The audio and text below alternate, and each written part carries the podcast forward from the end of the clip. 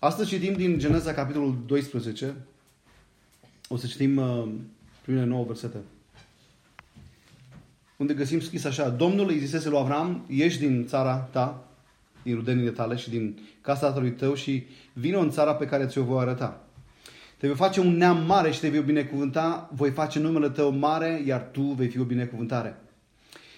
Îi voi binecuvânta pe cei ce te vor binecuvânta, dar îi voi blestema, îl voi blestema pe cel ce te blastămă. Prin tine vor fi binecuvântate toate familiile pământului. Avram a plecat, așa cum îi spusese Domnul, iar Lot a mers împreună cu el. Avram avea 75 de ani când a plecat din Haran. El a luat-o pe soția sa Sarai și pe nepotul său Lot, toate bunurile pe care ei le-au adunat și sclavii pe care i-au dobândit în Haran, au plecat spre Canaan și au ajuns acolo. Avram a călătorit prin țară până la săgearul lui More din Shehem. Pe atunci caniții se aflau în țară. Domnul i s-a arătat lui Avram și a zis, seminței tale îi voi da această țară. Avram a zis acolo un altar Domnului care îi se arătase. De acolo a pornit spre munte, l-a răsărit la de Betel și a, și-a întins cortul. Având Betelul l-a pus, iar Ai l-a răsărit. El a zis acolo un altar Domnului și a chemat numele Domnului. Apoi Avram a călătorit în continuare spre Negev. Anul trecut, la începutul anului, am făcut o incursiune în primele 11 capitole din Geneza, numindu noi începuturi, spunând că este important din când în când să ne întoarcem la baze, la lucrurile de bază ale credinței noastre și să vedem adevărul golgoluț, adevărul de la început, al existenței noastre, a vieții noastre pe pământ, a scopului, mai exact, a vieții noastre pe care Dumnezeu dar pentru fiecare dintre noi.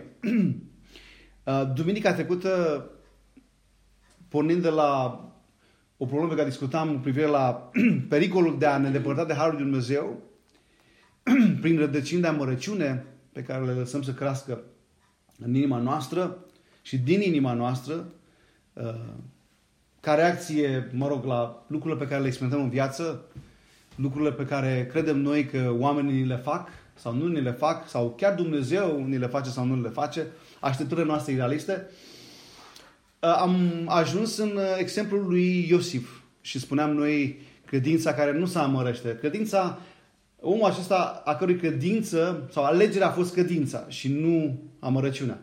Nu supărarea, nu uh, acreala, nu răzbunarea. Indiferent de lucrurile nefaste prin care uh, el a trecut în viață. M-am gândit că este potrivit și cred că este ceea ce Dumnezeu vrea să facem pentru următoarele săptămâni să acoperim toată Geneza. Și acum ne ocupăm de partea de centru a Genezei, de la capitolul 12 uh, despre Avram. Unii știam că Dumnezeu îi zisese lui Avram în versetul 1, ieși din țara ta, din rudenile tale și din casa tatălui tău și vin în țara pe care ți-o voi arăta. George Bernard Shaw, un, un um, britanic, un critic, un scriitor, spunea că dacă ar mai exista alte lumi, alte planete populate, atunci Pământul este folosit de acestea ca spital de nebuni.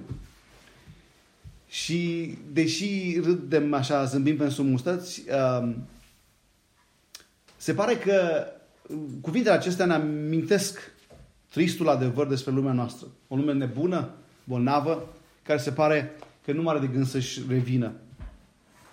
Cu siguranță vor fi mulți care mă, mă pot contrazice. Însă, de fapt, ce se întâmplă? Dacă ar fi să ne întoarcem, facem așa o scurtă capitulare în primele 11 capitole din Geneza, cum au început lucrurile, ce s-a întâmplat. Cu excepția primelor două capitole, da, vedem că pur și simplu omul a căzut și căderile sale au fost multiple, de fapt, una câte una, căderi, greșeli, pe care le observăm și astăzi că omul le face. Prima dată uh, ne amintim de primii oameni care nu l-au ascultat pe Dumnezeu și au ascultat de altcineva, de cel rău, și astfel ei au fost aruncați din grădina Edenului. Apoi Cain l-a ucis pe fratele său Abel. Și a mai și mințit legat de faptul asta. N-a vrut să recunoască. Capitolul 4. Umanitatea a devenit în curând așa de coruptă încât Dumnezeu a trebuit să spele pământul cu un potop. Capitolul 6, 7 și 8. Mergem mai departe, Noe se îmbată și ajunge să se josească în fața fiilor săi, capitolul 9. în mândria și sfidarea lor, oamenii s-au mulțit foarte repede pe fața pământului atunci. Ne uităm în capitolul 10 și vedem că au construit un oraș zgârie nori, Babel, și în curând Dumnezeu, luând măsuri, le-a trimis o confuzie a limbilor și au sfârșit în ceartă și pur și simplu au ajuns într-o răzvrătire totală să se împrăștie peste pe tot pământul. Ne-am fi gândit că după potop ar fi învățat lecția, totuși omul nu învață. Fără Dumnezeu nu are cum să învețe, nu are cum să-și revină. Din cauza asta spuneam, lumea noastră bolnavă și nebună, cum vreți să-i spuneți, se pare că nu își revină. Și o cauză clară, de fapt cauza principală este depărtarea de Dumnezeu. V-aș întreba ce nu înțelegem din toată această poveste? Neascultarea, crima, înșelătoria, beția, nuditate, rebeliune, răzvătire. Se pare că l-a dat pe toate și așa și lumea noastră de astăzi, da? E plin de aceste lucruri. Dacă tu ai fi fost Dumnezeu, ce ai făcut cu astfel de oameni?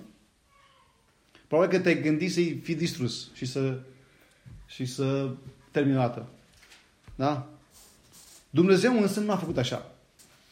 Uh, el a chemat, practic, avea să cheme un om împreună cu soția sa și să-i le spună să-și lase țara lor, familia lor și să meargă într-un loc, într-o țară, pentru care, sau prin care, prin ei și prin ascultarea lor, avea să binecuvânteze întreaga umanitate. Și astfel o nouă speranță s-a născut. Datorită chemării lui Dumnezeu, așa cum citeam în începutul, la începutul capitolului 12 din Geneza, răspunsul lor a fost prin ascultare. Și astfel Dumnezeu avea să formeze dintr-un om, dintr-un cuplu sterp, pentru că Sara, nevasta lui Avram, uh, era sterpă, avea să formeze un popor, avea să le dea cuvântul său, legea, și avea să le dea pe Mântuitorul. O să că mă fără să spun un Mântuitor. Că nu n-ar fi corect. Mântuitorul, că e unul singur. Numele celor doi oameni e clar, da? Nu sunt clar. De fapt, la început se numeau Avram, Avram și Sarai. Dar pentru în Scriptură, dacă ar fi să ne luăm după Ștefan, care povestește întreaga istoria umanității în fapte capitolul 7, el le spune pe numele lor schimbate de Dumnezeu, Avram, tatăl multor națiuni și Sara. Sara care avea să fie de asemenea mama multor neamuri. Chemarea credinței, pentru că în viața lui Avram avem lecțiile credinței. Și astăzi ne ocupăm de chemarea credinței. O să vedem credința în multe feluri. De ce credeți că avem nevoie cel mai mult în viața noastră? Ca să răzbim? Ca să nu ne acrim? Să fac o rimă așa și să nu ne amărăm? Să nu ne depărtăm de Harul Dumnezeu? Bine de credință. Credința, încrederea în Dumnezeu este întotdeauna cea mai bună alegere. Indiferent de cine suntem, de unde suntem, de ce ni s-a întâmplat, ce nu ni s-a întâmplat, ce ni s-a făcut, ce am făcut sau ce nu ni s-a făcut sau așa mai departe. Credința în Dumnezeu, încrederea în Dumnezeu că El este și răsplătește pe cei care îl caută, cum spune în Evrei capitolul 11, versul 6, e cea mai bună alegere. Chemarea credinței este o aventură. Și e vorba despre aventura credinței. Aventura umblării cu Dumnezeu. Deja în primele 11, 11 capitole am văzut oameni care au ales, înainte de potop, au ales să umble uh, cu Dumnezeu. Însă Dumnezeu se așteaptă același lucru pentru noi, dar este o aventură. Și hai să observăm, practic, din versetele citite în începutul vieții lui Avram, să observăm și să învățăm de la credința lui Avram. Realizam, apropo, uitându-mă peste, oarecum peste studiul acesta, că au trecut 18 ani de la când am făcut prima dată studiul prin viața lui Avram. Numeam atunci studiul ascultarea, lui, ascultarea credinței. Dar e mai mult decât o ascultare. E mai mult decât o credință ascultătoare. O să vedem. 18 ani. Și mesajul mă uitam, inclusiv peste mesajul de astăzi, pe care nu l-am avut acum 18 ani, apropo. Uh, chemarea credinței este la fel de real pentru noi, la fel, este o nevoie clară pentru noi. Chemarea credinței lui Avram ne învață în primul rând că Dumnezeu cheamă. În primul rând, uităm aici în versetul 1, Dumnezeu îi zisese, sau Domnul îi zisese lui Avram, ieși din țara ta. Dumnezeu îi zisese. Dumnezeu este cel care l-a chemat Avram. Vezi, mântuirea lui Dumnezeu așa începe. Mântuirea lui Dumnezeu este prin harul său și prin chemarea sa la început. Vă aduceți aminte Efeseni, capitolul 2, versetul 8 și 9? Prin har sunteți mântuiți, prin credință și aceasta nu vine de la voi, da? Este darul lui Dumnezeu. Spuneam că credința adevărată nu e ceea ce reușim noi să înțelegem, să facem, da? să realizăm, ci este de fapt un dar al lui Dumnezeu. E puterea lui Dumnezeu în noi.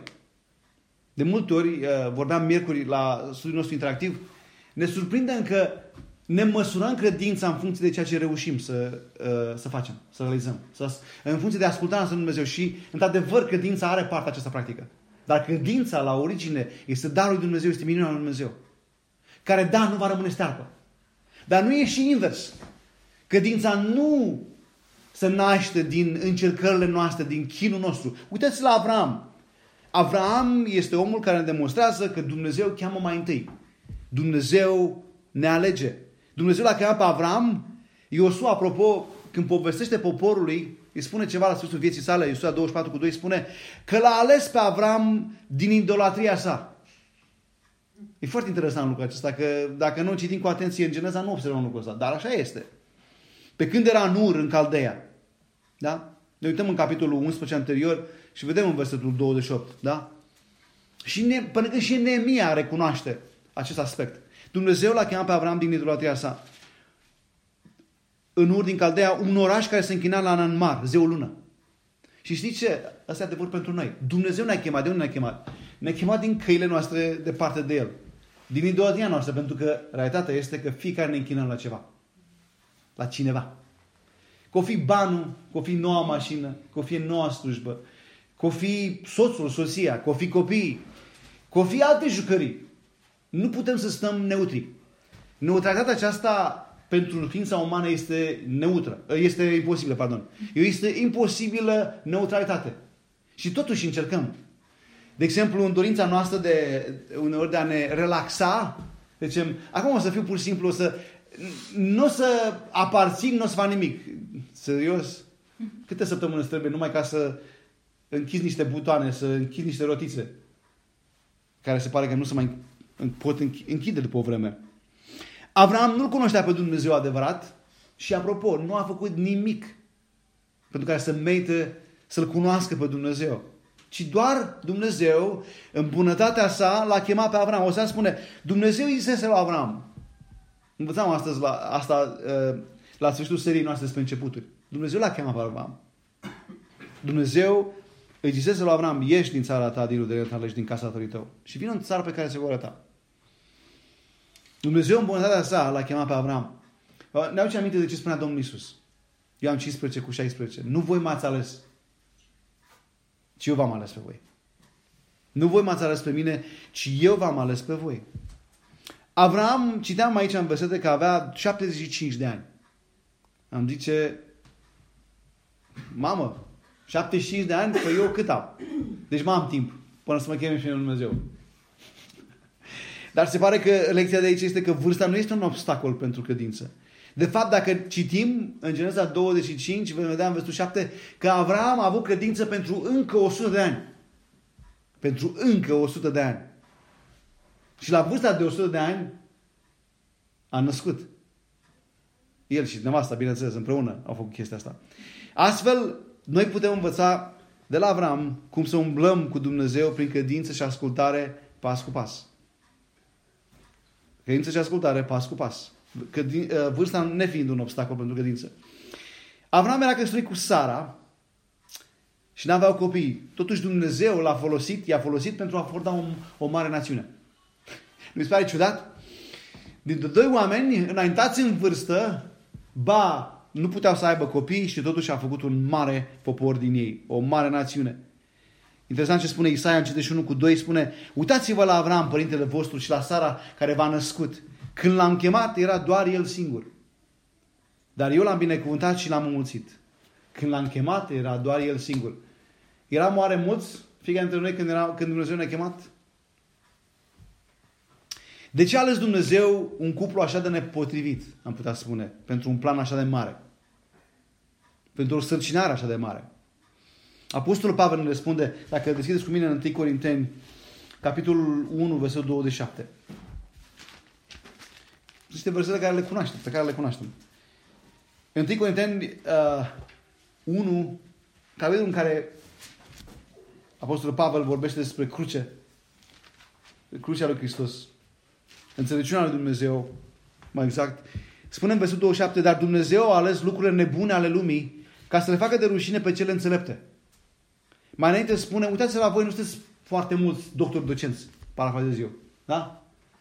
Că asta e o descurajare pentru mulți. Am impresia că trebuie să fie foarte deștepți ca să facă ceva în viață. Nu, uitați-vă. Spune, Dumnezeu a ales lucrurile de nebune ale lumii ca să le facă de rușine pe cele înțelepte, dar Dumnezeu a ales lucrurile slabe ale lumii ca să le facă de rușine pe cele tari.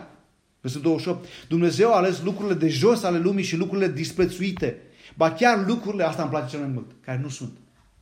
Cu alte cuvinte, nu trebuie să fii nimic. Nu, nici măcar nu trebuie să, ai, să ai în ADN-ul tău ceva, că Dumnezeu nu are o prelește în asta. Ca să ne anuleze, ca, spune, ca să anuleze lucrurile care sunt. Astfel nimeni nu se poate lăuda înaintea lui Dumnezeu. Dumnezeu l-a creat pe Avram, apropo, după ce oamenii, ne amintim ce au făcut la Babel, s-au îndepărtat de Dumnezeu. De fapt, procesul acesta de involuție, că nu se poate numi o evoluție, nu există. mente, nu există o evoluție a rasei umane. Involuția aceasta deschide tot Apostolul Pavel. Mai sunteți prin Corinteni? Dacă, dacă vă uitați în Roman, capitolul 1, um, Apostolul Pavel descrie starea lumii. De la versetul 18. Și nu vreau să citesc toate versetele până la sfârșit, dar vreau să punctez ce spune acolo la început despre starea omului. Romanul 1 cu 18, că mânia lui Dumnezeu se descoperă din cer împotriva oricărei lipse de evlavie și împotriva oricărei nedreptăți a oamenilor care înăbușă adevărul în dreptate. Fiindcă ce se poate cunoaște despre Dumnezeu le este descoperit în ei, căci Dumnezeu le-a arătat de la crearea lumii însușirile lui invizibile, puterea lui veșnică și Dumnezeirea lui au fost percepute clar, fiind înțelese din ceea ce a fost creat, pentru ca ei să fie fără scurză Fiindcă deși l-au cunoscut pe Dumnezeu, nu, pe Dumnezeu nu l-au slăvit ca Dumnezeu și nici nu i-au mulțumit. Și astfel gândirea lor a devenit fără folos, iar mintea lor nesăbuită s-a întunecat. Pretinzând că sunt înțelepți, au înnebunit și au schimbat slava Dumnezeu nemuitor într-o imagine făcută după asemănarea omului muritor, după păsă, patrupede și mai departe. Deci, oare vedem că Dumnezeu l-a creat pe Avram într-un context în care oamenii se depărtase de Dumnezeu. Și considerat se spune acolo că oamenii l-au cunoscut de la început pe Dumnezeu. Deci nu e ca și cum n-au știut despre Dumnezeu. Mulți, n-ați văzut ideea aceasta că oamenilor li se pare că omul, dacă îi spui astăzi despre Dumnezeu, e oarecum că el trebuie să afle că niciodată n-a știut despre Dumnezeu. Asta e o minciună. Omul de la început a știut. Și asta e din cauza faptului că ne dă cu, ne dă cu minus pentru că nu avem bazele. Geneza de la 1 la 11. Arată că Dumnezeu a creat pe om și a fost într-o relație personală și directă și intimă cu el de la început. Omul a cunoscut pe Dumnezeu la început, dar la un moment dat a început să nu mai dea slavă, să nu mai recunoască faptul că de la el, în el și de la el sunt toate lucrurile. Omul a înlocuit pe Dumnezeu cu idolii și idolatria l-a condus la ce? Pe om. Imoralitate, infidelitate, și față de Dumnezeu și unii față de ceilalți, indecență. Și n-a trecut mult timp și Dumnezeu, cum spune aici, ca un semn al judecății sale, al mâniei Dumnezeu, Dumnezeu a lăsat în voia fiilor. Și Dumnezeu l-a chemat pe Avram, primul evreu, și din el a făcut un nou început. Cu alte cuvinte, ce se mă întâmplă cu mine și cu tine când ne depărtăm de Dumnezeu, este aceeași, nu, poate, nu putem să avem decât aceeași soartă. Dar este trist când înțelegem că dacă Dumnezeu nu ce nimic, suntem ok. În capcana asta se prind foarte mulți. Pentru că Scriptura ne spune că dacă Dumnezeu nu mai ce nimic și lasă în voia noastră, este de fapt dovada mâniei Lui peste noi. Și ne poate merge chiar bine. Dar noi este de fapt blestemați deja. Prin alegerea noastră. Nu, dar Dumnezeu. Și Dumnezeu, vedem că Dumnezeu s-a descoperit lui Avram. Apropo de Ștefan, cum spuneam, când povestește el istoria întreagă a poporului, de la creație, el spune așa în fapte 7 cu 2. Dumnezeu slavei s-a arătat strămoșul nostru Avram, în timp ce se afla în Mesopotamia, înainte de a locui în Haran. Dumnezeu slavei. Imaginați-vă că Ștefan spune că Dumnezeu, slava lui, s-a descoperit acestui om, Avram. Nu spune foarte mult cum. Dar probabil că Avram văzuse slava lui Dumnezeu încă din creație, din lucrurile în jur. Probabil că vedea în idolatria din poporul său, din, din localitatea sa, că nu se întâmplă nimic, pentru că oamenii se închinau la lucruri făcute, imaginate. Și Dumnezeu, așa cum citeam aici în Geneza 12, ne întoarcem, i s-a arătat și a vorbit lui Avram. Cuvintele lui i-au produs credința în inimă. Da? Spune, te voi face un neam mare, spune versetul 2. Te voi binecuvânta, voi face numele tău mare, iar tu vei fi o binecuvântare. Și toate popoarele vor fi minunate în tine. Vă dați seama ce cuvinte, ce promisiuni.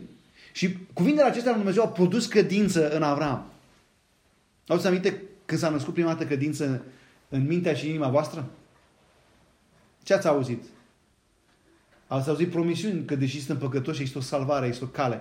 Deși suntem terminați, există un singur mijlocitor și l-a făcut totul pentru noi.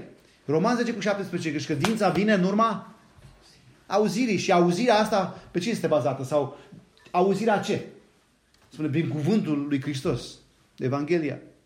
Domnul zise lui Avram, ieși din țara ta. O să dați cuvintele, ieși, te voi face, te voi binecuvânta. Voi face numele tău mare. Îți voi binecuvânta, îi voi binecuvânta, îi voi blestema. Promisiuni extraordinare. Îmi spune, wow, câte, câte promisiuni. Vă dați seama că Avram i s-a lipit mintea și inima de aceste cuvinte. Și credința nu poate să rămână puternică și nu poate crește. Fără să ne lipim mereu de cuvintele lui Dumnezeu. Dacă vreți, de aia citim Biblia. Pentru că avem capacitatea de a uita. E și o binecuvântare pe parte, dar nu e bine când uh, uităm ce, ce ne spune Dumnezeu, ce ne promite Dumnezeu. Vezi, chemarea lui Dumnezeu a spus ieși. A fost o separare. Că vorbim despre primul lucru al credinței, al aventurii credinței lui Avram. Dumnezeu l-a chemat. Chemarea asta a fost la separare. Ieși din țara ta. Cu alte cuvinte, de ce?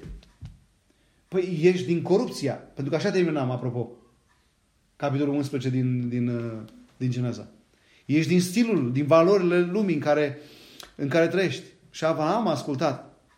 Și asta prin credință. L-a crezut, l-a crezut pe Dumnezeu pe cuvânt când ne spune hai. De fapt asta spune Evrei 11 cu 8. Prin credință spune a ascultat Avram când a fost chemat să plece și mi-am subliniat versetul de acolo. Să plece și să se ducă într-un loc pe care urma să primească drept moștenire și a ieșit fără să știe unde se duce. A ascultat, a plecat, s-a dus și s-a dus fără să știe unde se duce Dumnezeu. Vedeți, adevărata credință am putea să concluzionăm. Când Dumnezeu ne cheamă și credem pe cuvânt, se naște în noi adevărata credință care se bazează pe ce? Pe ce spune Dumnezeu? Pe cuvântul lui Dumnezeu. Și aduce la ascultare. Doar credința asta aduce la ascultare. Că dacă ne luăm ochii de la cine spune Dumnezeu, la cine este Dumnezeu și ce ne spune, ce ne promite, ce a făcut, ce ne garantează, nu mai ascultăm. Că ne trezim că ne acrim, ne supărăm, ne amărâm. Fără ascultare nu există binecuvântare. Fără ascultare nu există binecuvântare. Pavel, la sfârșitul capitolului 6 din 2 Corinteni, spune ce legătură este întuneric și lumină? De ce necredincios și ce necredincios? Spune, ieșiți pentru ca să fiți poporul meu. Da? Amintind de chemarea din Vechiul Testament. Interesant de că Apostolul Pavel aplică lucrul ăsta în biserică. Principiul separării este la baza chemării lui Dumnezeu. Dumnezeu când ne cheamă, ne cheamă la o separare. De ce? El fiind unic și perfect, ne cheamă să fim doar pentru El. Asta înseamnă să fim sfinți. Și asta, apropo, este una din lecțiile din viața lui Avram. Ce înseamnă cu adevărat să fim sfinți? Puși deoparte, separați pentru El. Dar pentru asta ne cheamă. Așa se naște și se întărește adevărata credință. Prin separare. N-ați văzut câte lucruri sunt în lumea aceasta? În lume și în noi chiar. Care ne, ne slăbesc credința? Unde vrei să te uiți ca să ți se încrească credința? În niciun caz la știri. A, la știrile astea, da. Întotdeauna știrile astea cresc tensiunea credinței. Da? Și o tensiune bună acolo. Am fost zilele trecute pe la spital cu probleme de tensiune. Nu a mea, cineva în familie. Și câtă vreme am stat pe acolo. Că trebuie studiat, problem, studiat problema, cauzele. E bine, cauza creșterii credinței noastre este clară. Ascultarea de Dumnezeu. Și ascultarea de Dumnezeu înseamnă cu separare. Separarea de lume, de păcat. de apucăturile noastre, de îndemnurile oamenilor. Da. Dacă ne merge bine, apropo, dar realitatea, este, realitatea noastră este că nu suntem ascultare de Dumnezeu, să nu zicem că Dumnezeu ne binecuvântează. Mai spun o dată. Dacă ne merge bine, dar nu suntem în ascultare de Dumnezeu, de principiile Lui, să nu zicem și să nu credem că Dumnezeu ne binecuvântează. Ne înșelăm singuri. Iacov așa spune. Auzi aminte? Nu fiți doar ascultători, neîmplinind cuvântul Lui Dumnezeu, înșelându-vă singur, spune. Nu, nici măcar pe diavol nu puteți să-l învina. Că ne înșelăm singuri. Și imaginea de acolo, spunem, sfârșește acolo cu oglinda care se legea în Dumnezeu, care ne arată cum suntem, că așa ne dăm seama dacă suntem bine în ascultare sau nu, prin cuvântul Dumnezeu, da? Spune acolo că adevărata religiune, relație cu Dumnezeu, înseamnă o credință practică, care face ceva cu privire la lumea în care trăiește. Nu toată lumea, ci pe cei care cunoști, orfanul și văduva. Lumea e plină de ei. Din ce caută credeți? Că e plină de ei. Că nu se rezolvă niciodată problema asta. Pentru că biserica nu face treaba ei. Nu statul trebuie să facă treaba asta. Are și el locul lui. Dar dacă mi-aduc eu aminte bine, statul nu face nimic fără oameni. Deci noi suntem cei care trebuie să facem. Și asta ne învață Dumnezeu. Fără ascultare, nu este binecuvântare. O al doilea lucru, apropo despre aventura sau chemarea credinței din viața lui Avram. Trebuie să ne gândim la legământ. La legământul pe care Dumnezeu l-a făcut. Dumnezeu nu doar că l-a chemat, de a promis ceva. Și promisiunea aceasta a luat, a luat forma unui legământ, unui angajament, dacă vreți, din partea lui Dumnezeu. Dar Dumnezeu numește legământ. Citim asta, o să ce spune acolo, în versetul um, 2, te voi face un neam mare, te voi binecuvânta, voi face numele tău mare și tu vei fi o binecuvântare. Îți voi bine, îl voi binecuvânta pe ce te voi binecuvânta, dar îl voi blestema pe cel ce te blastămă. Prin tine vor fi binecuvântate toate familiile pământului. Asta a fost legământul. Vedeți, credința nu se bazează pe sentimente. Deși sentimentele, emoțiile sunt prezente în noi, pentru că așa este o parte a noastră de la creație. Dar credința adevărată, spuneam că este bazată pe cuvântul lui Dumnezeu. Cuvântul lui Dumnezeu este ce produce credință. Dar în cazul lui Abraham, cuvântul acesta a luat forma unui legământ. Și legământ nu din partea oricui, din partea lui Dumnezeu. Acum, nu știu de ce mi se pare mie, dar ăsta e un lucru pe care noi îl uităm când vine vorba de încrederea noastră în Dumnezeu. Uităm faptul că Dumnezeu ne-a promis ceva. A făcut legământ cu noi. E o chestie pe care am văzut că credincioșii și-o aduc aminte când e vorba la începutul credinței. Și când fac botezul în apă, care mai este numit de câte credincioși pe creștineză, legământul cu Domnul. A, deci un legământ al nostru cu Domnul. Dar oare cum e legat faptul că Dumnezeu ne promite că dacă credem în Hristos, în jertfa Lui, suntem mântuiți, da? După aia vin faptele, da? Bun. Dar oare de ce legământul Dumnezeu îl lăsăm pe un, să-l lăsăm pe un raft în trecutul nostru, în trecutul credinței noastre? Dumnezeu i-a vorbit lui Avram, i-a spus ce va face cu el și prin el și ăsta l-a înfirat într-un legământ. Legământul ăsta, așa cum observam, are o serie de promisiuni și promisiuni mari. Cineva spunea că viețile marcante, viețile mari, sunt conduse de promisiuni mari. N-ați văzut cum să mișcă omul la muncă când prima dată îi se mărește salariul? Sau îi se promite? Începe să spârne. Nu știu de ce se întâmplă chestia asta. Sau când știe copilul că vine Crăciunul. Nu știu, într-o dată, unii sunt convințeți că unii n-au, nu știu, leacă zicem noi. Da. Dar este ceva în noi. Când e vorba de o promisiune și mai ales când e vorba de o promisiune ceva care se potrivește cu dorința inimii noastre, una măcar, se întâmplă ceva cu noi. Viețile mari sunt marcate de promisiuni, sunt conduse de promisiuni mari. Așa a fost viața lui Avram. Dumnezeu a promis ceva, a făcut un legământ cu el și credința lui a fost cea care a dat putere să dea înainte. N-a fost perfect, așa cum o să observăm.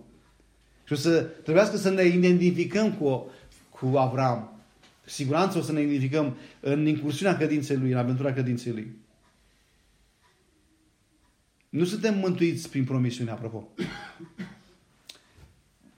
Nu suntem mântuiți prin promisiunile noastre pe care le facem în Dumnezeu. Doamne, îți promite și promite, nu așa? Doamne, toată viața Slavă Domnului că nu suntem mântuiți prin promisiunea noastră, suntem mântuiți prin promisiunea lui Dumnezeu. Și Dumnezeu în harul său, așa cum a făcut legământ cu Avram, a făcut și cu noi. Spune, dacă tu crezi în fiul meu, eu îți făgăduiesc că vei fi ok. El e credincios și drept. Prin credință trebuie să ne apropiem de Dumnezeu. Prin credință. Și așa trebuie să fie de la început până la sfârșit. Dar vedeți, felul cum răspundem noi la promisiunea lui Dumnezeu va determina ce vom face cu viața noastră. Să mai spun o dată, felul cum răspundem la promisiunea lui Dumnezeu, la ce promit în legământul său, practic va determina ceea ce face cu viața noastră. Cuvântul legământ, apropo, pe care, folosește, care se folosește în Vechiul Testament, înseamnă mai multe lucruri. Pe vremea respectivă însemna, însemna a mânca, a sta la masă cu cineva, care era un, un, o doadă de părtășie, de legătură, de înțelegere. Te invita cineva la masă, erai cineva, adică însemna ceva din partea persoanei respective. De asemenea, înseamnă a lega, se referă la angajament și se mai referă și la a aloca, la a împărtăși, la a, fa- a face parte. Dumnezeu face un legământ cu noi, ne invită de o relație personală cu noi, așa cum l-a invitat pe Avram, și se angajează că ne face parte la viața Lui. Asta e un act de har. Ca bai tot ce face Dumnezeu în viața noastră. Și când Dumnezeu face un legământ, și pe ce se bazează El? Din nou putem spune, slavă Domnului că nu pe noi, ci pe El. El se bazează pe natura Lui, pe caracterul Lui, când face legământ cu noi. Nu de puține ori Dumnezeu în Vechiul Testament spune, pe mine însumi jur. Pentru că nu e nimic mai presus. Deși Iisus ne, invit, ne, ne îndeamnă să nu jurăm pe nimic. Nu suntem în stare. Și da să fie da, nu să fie nu. Dumnezeu, interesant este că nu i-a dat nicio explicație, nici motive lui Avram, ci pur și simplu i-a promis o serie de, de, de lucruri. Te voi face, te voi binecuvânta, voi face numele tău mare, vei fi o binecuvântare, îi voi binecuvânta pe cei ce te binecuvântează, îi voi blestema pe cel, cei care te vor blestema, prin tine voi binecuvânta toate popoarele pământului, toate familiile pământului. Deci Dumnezeu ce face? Că înțelegem legământul ăsta că este, o, este un, unul practic, ne invită la ceva practic. Dumnezeu ne binecuvântează ca să fim o binecuvântare pentru alții. Dumnezeu ne binecuvântează ca și noi să fim o binecuvântare pentru alții. Și dorința lui Dumnezeu știți care e aproape, apropo de binecuvântarea oamenilor? Ca toți oamenii să fie binecuvântați. 2 Petru 3 cu 9 spune Dumnezeu nu întârzie în plina făgăduinței, că vorbeam de făgăduință, ca inima legământului Dumnezeu cu noi. Dar spune că are un de lungă răbdare și dorește ca niciunul să piară. Niciunul măcar. Am putea spune la modul practic pentru noi ca biserică că mandatul ăsta misionar al bisericii nu n-a început cu Ioan 3 cu 16. Că fiindcă atât de mult a iubit Dumnezeu lumea și nu trebuie să iubim lumea, nu? Întâi Ioan 3 cu 16 spune că dacă ne El ne-a iubit și noi suntem datori să, să ne dăm viața, chiar spune. Să iubim în modul ăsta pe frați. Nici măcar Matei 28 cu 18 merge toată lumea. Promiteți Evanghelia. De fapt, mandatul misionar în inima lui Dumnezeu a început de la legământul cu Avram. Prin tine voi fi binecuvântate toate familiile pământului. Deci, credința, chemarea credinței din, din viața lui Avram s-a bazat pe faptul că Dumnezeu cheamă mai întâi prin har, o alegere a harului Dumnezeu și Dumnezeu ne face un, un legământ cu noi. Mai rămâne ceva? De la versetul 4 la 9, citeam în Geneza 12, mai rămâne un lucru pe care vedem că viața lui Avram a devenit un angajament. El s-a angajat că îl va urma și va asculta de Dumnezeu. Predicatorul puritan Thomas Fuller spunea că lumea e împărțită în trei categorii de oameni. Intenționații, forțații și executanții. Ca să ne explicăm. Terach, tatăl lui Avram, a intenționat să meargă după Avram. Dar n-a reușit să ajungă în țara promisă. A intenționat. Lot, nepotul su, s-a străduit. Da? Ăștia sforțați. S-a forțat cât a putut el. Dar n-a reușit să ajungă decât până la un punct. Pentru că nu trăia prin credință, trăia prin vedere. Când a văzut câmpiile, câmpia de lângă Sodoma, i s-au bulbucat ochii în cap. Aici de mine. Și săracul Avram s-a dus la munte. O să observăm puțin mai încolo cum Avram a ales să meargă către munte. Ce-o fi văzut în pietre, nu știu. Avram și Sara au fost împlinitori. Intenționații, forțații și executanții. Sau împlinitorii. Avram și Sara au fost împlinitori. Așa, mai tărâși, grăpiși în unele momente din viața lor, dar au mers înainte. Pentru că ei au crezut că Dumnezeu va face ce l-a promis. Asta spune Roman, în capitolul 4, versetul 18 la 21, Apostolul uh, Pavel, când explică. Spune, a dat înainte. E cam trunchiat acolo, zicem noi, unii dintre noi cel puțin, povestea uh, lui Pavel despre Avram. Spune că nu s-a îndoit deloc. Și noi aducem, cum mă nu? Dar așa e mare harul lui Dumnezeu, de habar n-avem noi. Cum spunea un frate, a cărui limbă română nu era prima. Um, Doamne, este așa de păcătos, habar n-ai ce păcătos sunt. Uh, ce a făcut la modul practic credința în viața lui Avram și a lui Sara? Ceea ce trebuie să facă și în viața noastră. Primul rând, credința ne scoate. Vorbeam de principiul separării. O să luați, uh, de la versetul 4 spune, Avram a plecat. Așa cum Iisuse Domnul. Și Lot a mers cu el. Așa începe. Avram, Avram a plecat. Credința ne scoate. Ne scoate din păcat. Ne scoate din valorile păcătoase ale lumii în care trăim. Credința însă necesită devotament. Devotamentul ăsta e păcat dispariție, am observat eu în, în, în lumea noastră.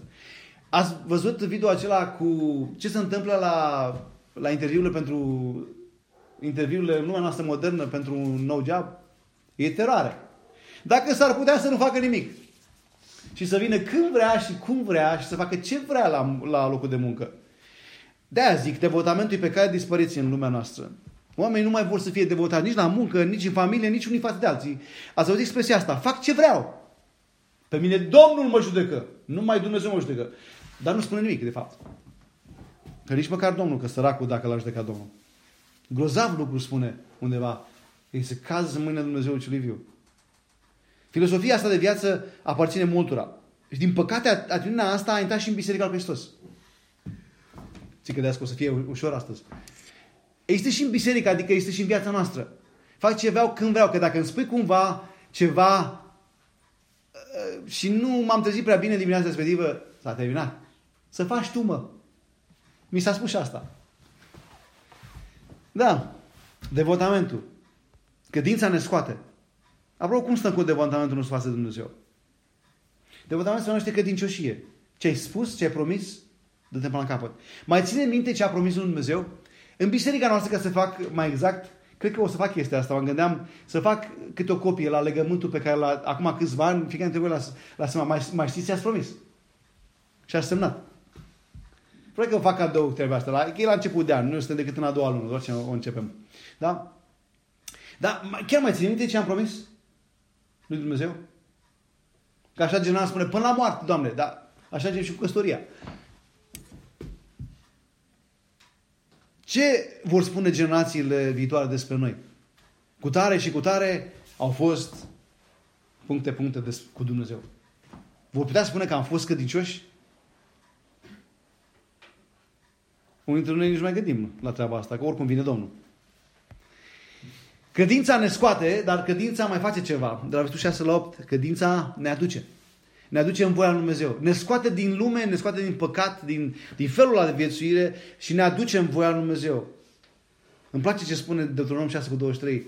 El ne-a scos de acolo ca să ne ducă în țara pe care a promis-o, prin jurământ strămoșilor noștri sau pe legământ. El ne-a scos ca să ne ducă. Dumnezeu ne scoate din lumea noastră ca să ne bage în lumea Lui.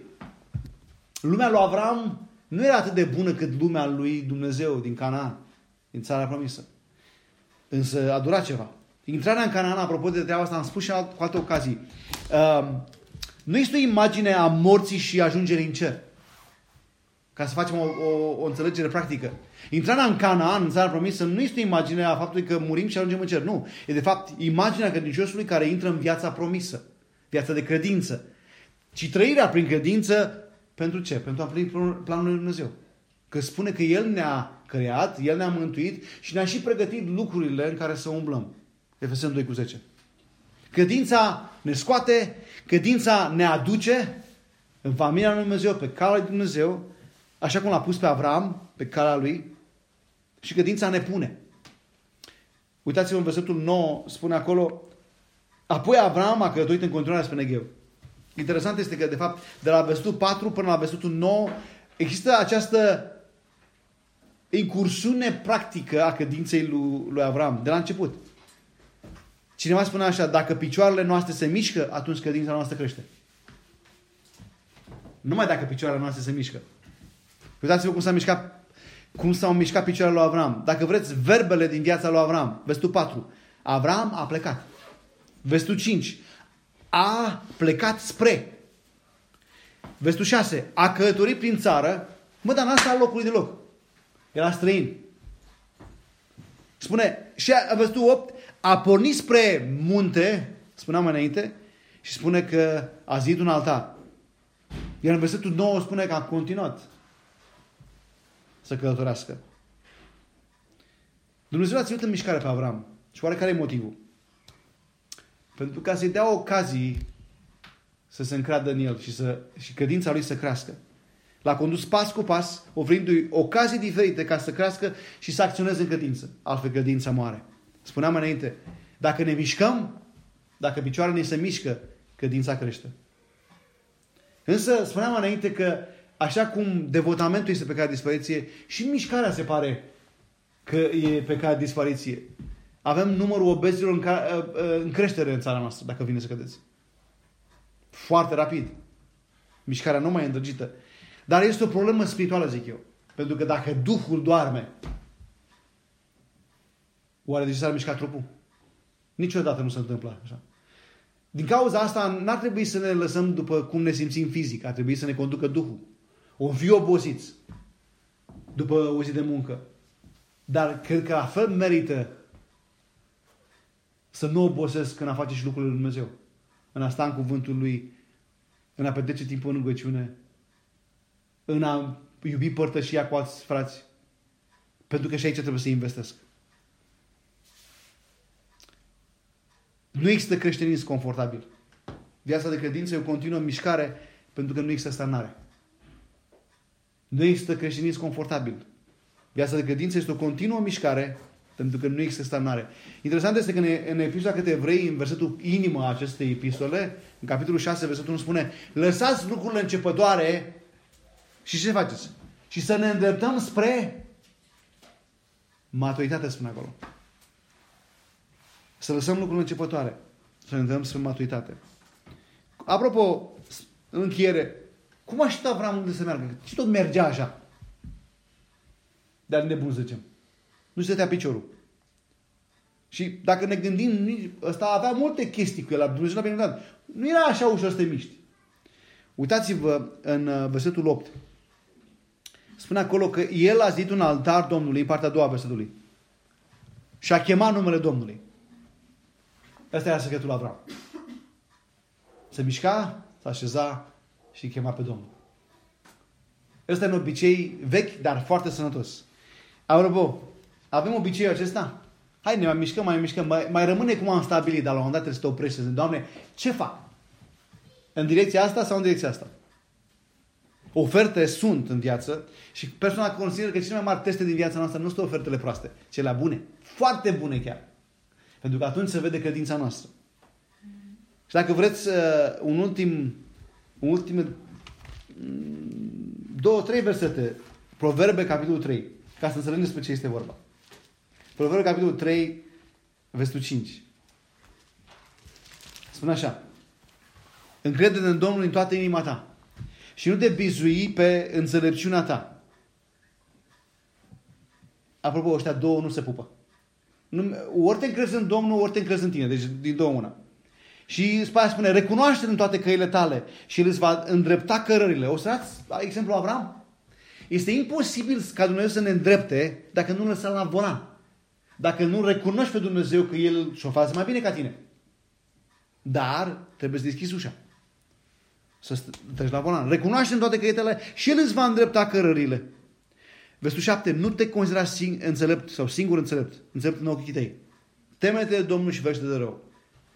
Întotdeauna când ne temem de Dumnezeu, ne ferim de, de rău. Asta este progresia.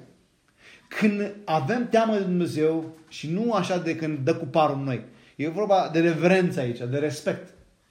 De recunoaștere, cum spuneam în versul anterior, a faptului că El e Dumnezeu. El știe mai bine. Planul Lui e mai bun decât al meu. Chiar dacă poate fi mai greu. Recunoaște-L, nu te considera înțelept, Temește Domnul și ferește de rău.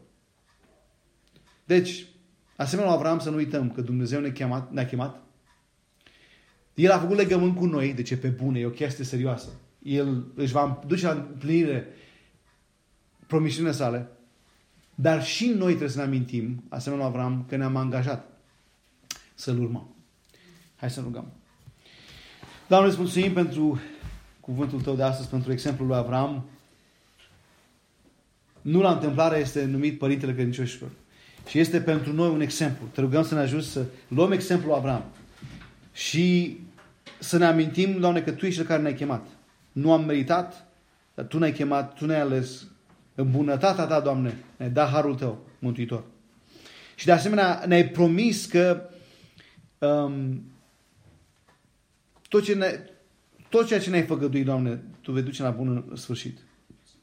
Pentru că Tu ești Dumnezeu care poți toate lucrurile. Amintește în acest lucru. Și te rugăm să ne ajut să ne ținem de, de promisiunile făcute. Tu spui că cinstești pe acela care își împlinește promisiunile față de tine. Cu siguranță, Doamne, avem nevoie de harul Tău și avem nevoie de, de atingerea Ta, de împrospătarea Ta și de întărirea Ta. Te rugăm să ne dai prin Duhul Tău ce Sfânt, pentru ca să fim asemenea Avram, credincioși ție, să credem că Tu ești existi și că răsplătești pe cel care uh, te caută și te ascultă, Doamne. Slăvit să fii Tu. Amin.